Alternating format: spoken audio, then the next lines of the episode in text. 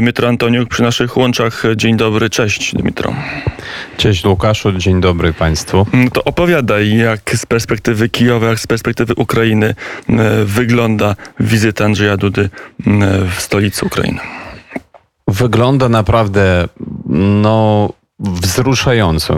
Tak, e, to też mało powiedzialne. A wczoraj Całą tą, to przemówienie pana prezydenta posłuchałem, pooglądałem. No naprawdę na tyle wzruszające, że cały internet ukraiński i nie tylko ukraiński, też polski, jak już wiedziałem, jest po prostu w, no, bardzo miło zaskoczony i wszyscy piszą, że to jest, to jest wielki, wielki krok krok e, k, ku prawdziwemu e, pojednaniu polsko-ukraińskiemu. I, I teraz widać, e, wczoraj też prezydent Ukrainy Wołodymyr Zeleński powiedział, że będzie specjalna uchwała, która um, specjalne jakieś warunki dla e, obywatelów e,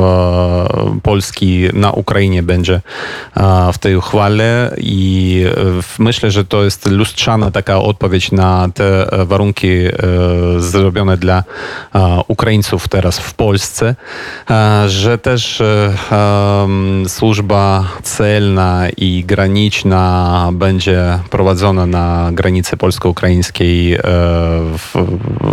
wspólnie, że to e, też ułatwi przekroczenie granicy i o tym też wspominał pan prezydent Andrzej Duda wczoraj w swoim przemówieniu. I no i w ogóle naprawdę to jego wizyta i jego przemówienie to w, w, moich oczach i nie tylko w moich, w, oczach, w oczach Ukraińców, można też już e, zobaczyć, to, to, to, to zostało też wszędzie w mediach ukraińskich o tym się mówi teraz. I e, też ważne, że podczas e, wizyty tej w niebie kijowskim by, były alarmy powietrzne i alarmy powietrzne były e, przez cały wczorajszy dzień i przez całą noc e, dzisiejszą. I zastrzelona została jedna z rakiet e, rosyjskich w obwodzie kijowskim, tutaj niedaleko od Kijowa pod Fastowem. Także zagrożenie było bezpośrednio i dla pana prezydenta Andrzeja Dudy i, i cały szacunek jest e, dla niego, że on w takich warunkach jednak przyjechał i jednak jako pierwszy z prezydentów innych krajów przemawiał w Radzie Najwyższej Ukrainy od 24 lutego tego roku. Także cały szacunek, naprawdę. Patrzę jeszcze na to wystąpienie, cały czas e, Twojego analiza, które elementy były mm, najważniejsze. Jest ten e, fragment mówiący o tym, że w zasadzie nie może być pokoju bez rozliczenia zbrodni najeźdźców. Podczas tamtej wizyty prezydent odnosi się do wizyty w kwietniu. W pierwszej połowie kwietnia byłem także w Borodziance i Irpieniu na własne oczy. Widziałem ślady zbrodni, widziałem ogrom ludzkiego nieszczęścia, widziałem cierpienie, widziałem ból, widziałem zburzone domy, widziałem niewyobrażalne tragedię waszego narodu. Wiem, jak strasznych czynów dopuścili się w Buczy i innych miejscach barbarzyńscy najeźdźcy. Muszą za to odpowiedzieć przed narodowymi trybunałami. Mm, to jest rzecz konieczna, jeżeli świat ma być rzeczywiście światem sprawiedliwym, jeżeli świat ma być rzeczywiście światem wolnym. Na ile te elementy wystąpienia, po pierwsze mówiąc o potrzebie rozliczenia zbrodni, ale też podkreślenie bardzo mocnej integralności terytorialnej Ukrainy jest odbierane w samym Kijowie, no, w kontekście tych wypowiedzi innych państw europejskich, gdzie już tak twardych zapewnień czasami nie słychać. No tak i tutaj warto, u nas jest to, to odbierane bardzo, bardzo pozytywne i wczoraj cały parlament ukraiński, cała e, Werchowna Rada klaskała e, panu prezydentu chyba stojąc przez całe jego przemówienie. I e, tutaj trzeba dodać, że wczoraj na przykład też było jeden z ministrów Francji powiedział, że perspektywa wstąpienie Ukrainy do, do Unii Europejskiej jest oddalona na 10 albo nawet na 20 lat, że nie, nie trzeba mieć złudzeń, że Ukraina wstąpi do Unii za pół roku, za rok, coś takiego. Także trzeba twardo powiedzieć, że Ukraina nie będzie w Unii tak szybko jak tego chcą na przykład na Ukrainie albo w innych krajach. Natomiast e, pan prezydent Andrzej Duda wczoraj powiedział, że e, my wspieramy Ukrainę w pełnym znaczeniu tego słowa, w, jako członek e, Unii Europejskiej w pełnym znaczeniu tego słowa. Że żadne propozycje, na przykład Macron e, niedawno, prezydent Francji, zaproponował coś, jakiś nowy rodzaj sojuszu między na przykład państwami Unii Europejskiej oraz Ukrainy i Wielkiej Brytanii. Mm, to było odebrane tutaj na Ukrainie negatywnie negatywnie i e, o tym powiedział na przykład nasz minister spraw zagranicznych Dmytro Kuleba, że nam jakieś takie zamienniki niepotrzebne. My pragniemy być e, pełnoprawnymi członkami e, Unii Europejskiej. No i wczoraj to potwierdził też Andrzej Duda, mówiąc o tym, że Polska wspiera absolutnie Ukrainę, dążenie Ukrainy do Unii Europejskiej i wspiera jej dążenie do NATO e, w tym. Mm, dziękuję Wam za to, że dzisiaj bronicie Europy przed najazdem barbarzyństwa i nowego rosyjskiego imperializmu, że pokazujecie tyranom ich miejsce, że udowodniliście, że duch wolnego narodu jest silniejszy. To też fragment z wczorajszego wystąpienia prezydenta Andrzeja Dudy w Kijowie przed Wierchowną Radą. Mm, na ile tego typu elementy, jednakże e, pokazujące bardzo istotną różnicę między Ukrainą a Rosją e, są obecne i, są, i będą na trwale obecne e, w ukraińskim dyskursie, że jest jakiś cywilizacyjny rów, cywilizacyjne rozdarcie między obecną Rosją a obecną Ukrainą. No, dla mnie to nie było e, z żadnym zaskoczeniem. Ja zawsze byłem takiego zdania, ale to ba bardzo ważne teraz, że dużo ludzi, którzy wcześniej były taki pro, takimi prorosyjskimi, teraz już e, otwierają im, im się oczy e, na, to, na tą różnicę między nami. Że, i, I widać teraz absolutnie, że nie jesteśmy żadnymi bratnimi narodami Ukraińcy i Rosjanie. Natomiast coraz bliżej mamy Polaków i coraz bliżej, e, coraz więcej mamy e, już e, wiedzy historycznej i ja ze, swo, ze swojej strony też próbuję tą wiedzę na, powrócić do, do Ukraińców, że na przykład w tym roku mamy 230. rocznicę bitwy pod Zieleńcami, która została wygrana, gdzie pokonaliśmy razem, bo w wojsku Rzeczypospolitej e, były też Ukraińcy. E, walczyli przeciwko Moskalom i a znajdują się e, w dzisiejszym obwodzie chmielnickim na Podolu, na granicy Podolu i Wołynia. I dzisiaj mamy, w tym roku mamy świetną rocznicę, którą trzeba obchodzić na państwowym szczeblu. I mam nadzieję, że tak i będzie. I Ukraińcom otwierają się teraz oczy na to, że prawdziwym bratnim narodem dla nas są Polacy. Też jeden element Mm, element historyczny. On tak mocno nie wybrzmiał w tym wystąpieniu, ale gdzieś tam był w tle. Mamy odsłonięcie lwów na cmentarzu wojennym w Lwowie, polskim cmentarzu wojennym. Było też mowa o tym, że są w historii wydarzenia, które dzielą i które trzeba mm, przepracować, które trzeba przemówić, żeby one już nie, e, nie były przeszkodą na na drodze do pojednania.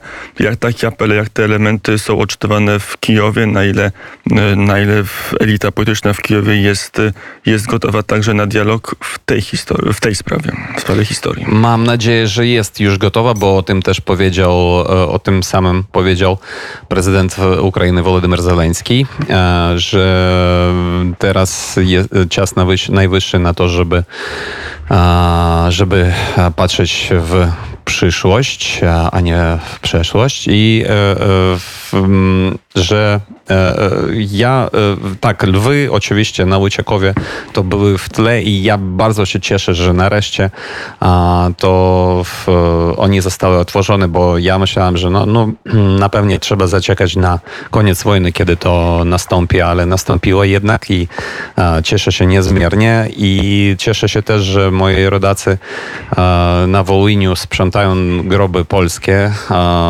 skoro Polacy nie mogą przyjeżdżać teraz na swoje e, rodzime miejsca i sprzątać tutaj. I jeszcze jednym bardzo ważnym, bardzo istotnym momentem w tym polsko-ukraińskim pojednaniu byłby, byłoby zniesienie tego zakazu ekshumacji oczywiście na Wołyniu i w Galicji. I ja jestem przekonany, że nasze, że E, Urząd Ukrainy e, też e, daje sobie z tego sprawę. Tylko po raz kolejny zachęcam, żeby na, nareszcie to, to, to, to, ten zakaz był usunięty i e, bo dużo też ludzi, na przykład u mnie na profilu moim w, facebookowym piszą, że no a teraz e, czas, żeby usunąć tą e, zakaz ekshumacji. I ja myślę, że tak jest i to, jeżeli by to nastąpiło, to w, od, od, otworzyłoby drzwi jeszcze bardziej naszemu prawdziwemu pojednaniu.